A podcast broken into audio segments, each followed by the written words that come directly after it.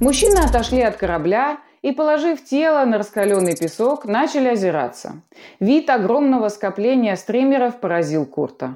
Он, как любитель техники, не мог остаться равнодушным к армии отдыхающих летательных средств.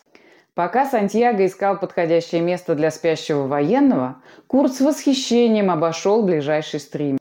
Осмотрев турбины, отсек с нетроидным оружием, глазки датчиков и многое другое – «Поразительно!» – восторженно отзывался капитан по внутренней связи. «Если бы в нашем распоряжении была хоть одна такая птичка, никакое ГСО не опасно!»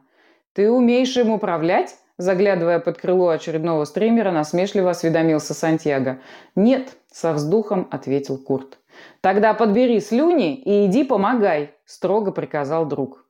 Курт с трудом оторвался от сияющей красавицы и пошел к телу помощника следователя. Вон под тем крылом им не страшен зной. А от ветра защитит соседний стример, указывая вдаль, сказал Сантьяго. Ты подальше место найти не мог? Давай кинем его под этот, указывая на ближайший летательный аппарат, предложил Курт. Когда солнце сместится, его спалит, а вечерние смерчи засыпят под самое основание стримера. Спорил брюнет. Курт недовольно выругался, но подчинился.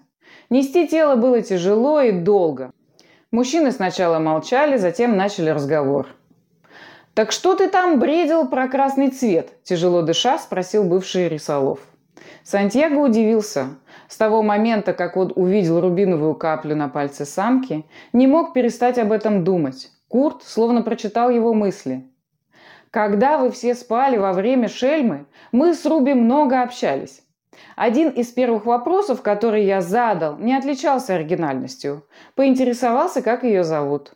Вопрос, конечно, глупый, ведь у респиратов нет речи, они общаются образами. В ответ самка визуализировала в моем сознании фрагмент ярко-красного неба. Цвет был такой красивый, алый, с оттенком фиолетового. Я вспомнил огромный рубин в фамильном кольце Фрэнка. Вот почему стал называть ее Руби. Она была не против. Нет имен? Так странно. Как же они отличают друг друга? Удивился Рисолов.